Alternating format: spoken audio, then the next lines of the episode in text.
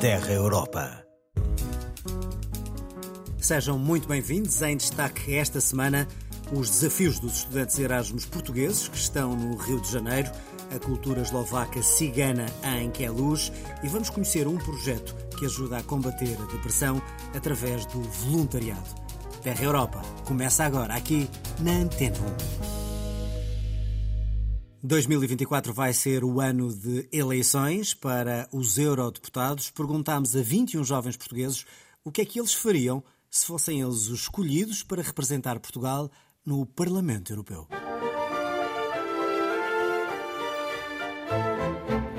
Francisco Sousa Nunes, 22 anos, está em Amsterdão. Se eu fosse eurodeputado, acho que gostava que, principalmente no que toca às políticas das migrações, a Europa tomasse uma abordagem que vai mais de acordo com um dos seus princípios, que é o da dignidade humana, uh, e que soubesse dar respostas que não impliquem o sofrimento que acho que vemos atualmente, por exemplo, em especial no mar Mediterrâneo e nas nossas fronteiras, uh, principalmente a sul, e que pudesse encontrar uma resposta à imigração que não assentasse uh, em políticas de exclusão e de discriminação que às vezes vemos que as autoridades locais nos Estados-membros destas fronteiras aplicam.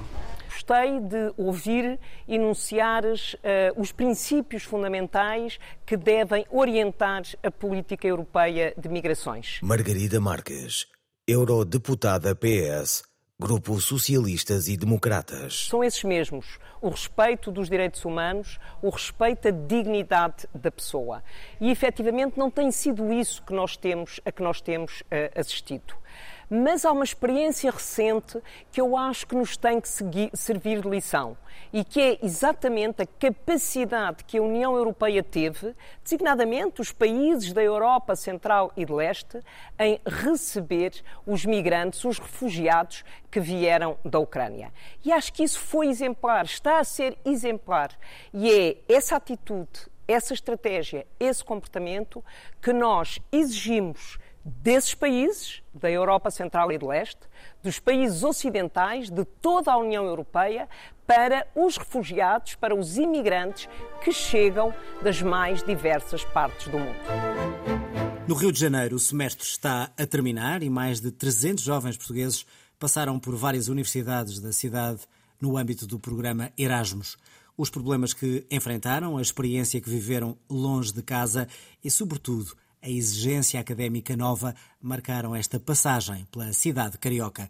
A reportagem é do correspondente Pedro Saguerra. Hugo, Mariana e Constança vieram da nova School of Business and Economics de Carcavelos para a prestigiada Escola de Economia da Fundação Getúlio Vargas e, em conjunto com mais 10 colegas portugueses, deixam a sua marca. Hugo Cardoso destaca as diferenças que sentiu de Portugal para o Brasil no relacionamento entre aluno e professor? Em Portugal, sinto que o aluno com o professor tem uma distância bastante mais. Uh, uma relação bastante mais distante, enquanto que aqui no Brasil, não sei se pela faculdade, apesar de ter um grande nome, é uma faculdade a nível de turmas um bocado pequena, então se calhar também permite que os alunos e os professores conheçam melhor entre si. A minha primeira opção era a Argentina, mas não entrei e acabei aqui e não podia estar mais feliz ter vindo cá parar. Eu acho que tudo na vida tem um propósito e estes seis meses no Rio de Janeiro foram incríveis.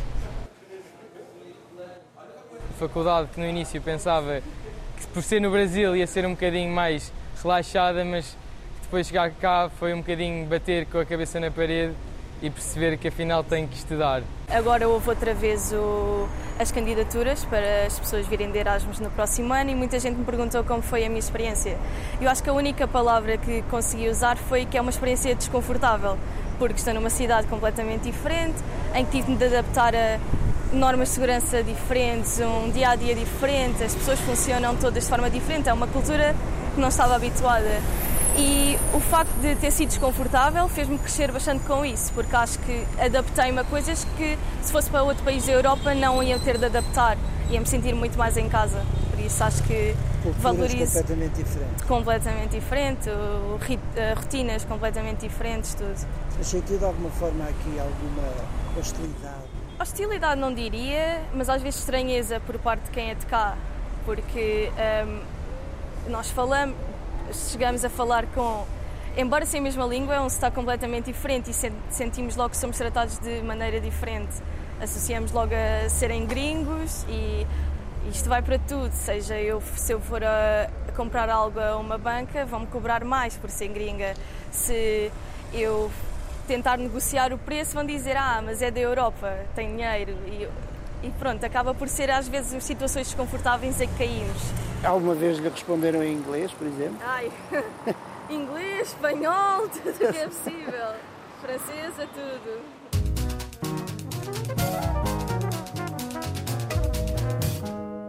Há um projeto no norte do país, em Valongo, que ajuda as pessoas com depressão e ansiedade.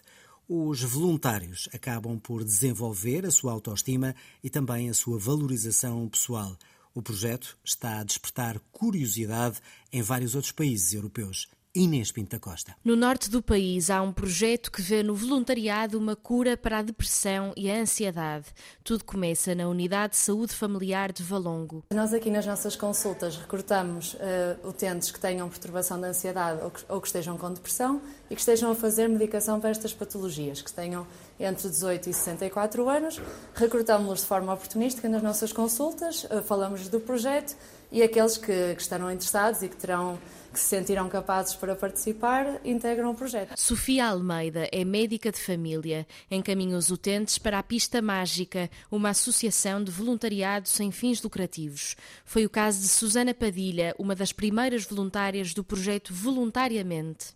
Eu vim eh, à médica de família, na altura surgiu um problema de saúde e eu tive que pedir baixa médica. Todas as segundas-feiras vinhamos cá às três horas para falar com a, a Iana Gonçalves, para começarmos a ter formação no voluntariado. Uh, fazíamos vários jogos, parte psicotécnica, falávamos, desabafávamos do que nós queríamos, das nossas coisas e fomos tendo a formação para ver se tínhamos a preparação para entrar no voluntariado. Ana Gonçalves, responsável pelo projeto. Temos pessoas que estão a encontrar um sentido de propósito, que estão a encontrar uma, uma rede afetiva, não é? portanto, pessoas que se tornam amigas um, e que encontram aqui espaço para um, ter uma atividade estimulante diferente de, de estar em casa. Muitos deles perderam o papel de cuidadores, ou dos filhos, ou dos pais, e portanto ganham aqui um novo espaço de protagonismo na sua vida e ressignificam um bocadinho a sua história, muito bonito. O Voluntariamente atua com oito ONGs de Valongo, onde alguns dos voluntários já fazem atividades de forma autónoma. Um dos casos é a Escola do Xisto. É uma associação que tem uh, pessoas com, com, com, deficiência, em que temos lá voluntários a, a, ajudar na dimensão das atividades. Aldo Oliveira e Ana Aguiar fazem voluntariado na Escola do Xisto. Tem sido uma experiência muito boa, uma coisa que eu nunca tinha pensado sequer fazer, e de início não foi fácil. É um choque. É, eu pensei que não ia ser capaz, não vou conseguir e onde é que eu me vim meter. O voluntariado ajudou-me a viver, a voltar a viver. Tinha perdido a vontade de viver e foi aprender uma realidade, ou fui ver uma realidade completamente diferente, em que me veio trazer outra vez muito, muita alegria, muito amor, o programa Voluntariamente termina no fim de janeiro de 2024. Foi financiado pelos EA Grants, o Fundo de Coesão Social criado pela Noruega, pela Islândia e pelo Liechtenstein.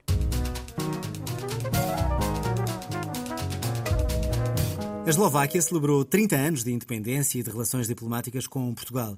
A festa decorreu em Queluz, com a participação especial da banda eslovaca Gypsy Devils, que deixaram uma mensagem importante às comunidades ciganas. Rita Mortinho.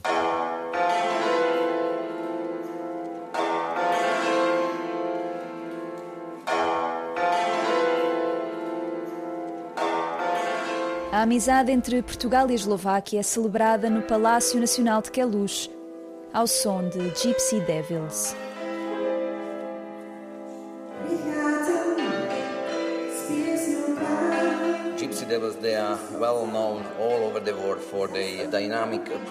Conhecidos mundialmente pela sua abordagem dinâmica e composições distintivas. É assim que o embaixador da Eslováquia em Portugal os descreve. Foi esta junção de sabores musicais que levou Tibor Kralik a convidar a conhecida banda eslovaca para celebrar as relações entre os dois países. Sejam bem-vindos à comemoração do 30 aniversário da República Eslovaca. 30 anos de relações diplomáticas que coincidem com os 30 anos da independência da Chequia. Há três décadas que portugueses e eslovacos partilham história, cultura e valores europeus. Queríamos trazer um pouco da nossa cultura para Portugal. Estou muito feliz que esta famosa orquestra tenha vindo, sobretudo porque este é o meu primeiro projeto enquanto embaixador. Os Gypsy Devils são um sucesso nacional e internacional. Apesar das comunidades ciganas serem profundamente discriminadas na Eslováquia, o violinista Josef Farkas nunca teve medo de assumir as suas origens. Para nós foi fácil porque cada membro da orquestra vinha de uma família de músicos. Faz parte da tradição. Todos os ciganos devem estudar. A nossa mensagem é que os estudos são muito importantes. Estudar música, estudar economia, estudar qualquer coisa, mas o mais importante é que o façam, principalmente os ciganos. Os Gypsy Devils regressam a Lisboa em setembro de 2024 para um concerto a solo no Teatro Tivoli. Termina aqui mais um Terra Europa com João Adelino Faria, coordenação de Rebeca Abcacis com Miguel van der Kellen, apoio técnico de Tiago Vaz. Siga-nos nas redes sociais em RTP Europa. Regresse connosco na próxima semana e até lá, fique na sua antena.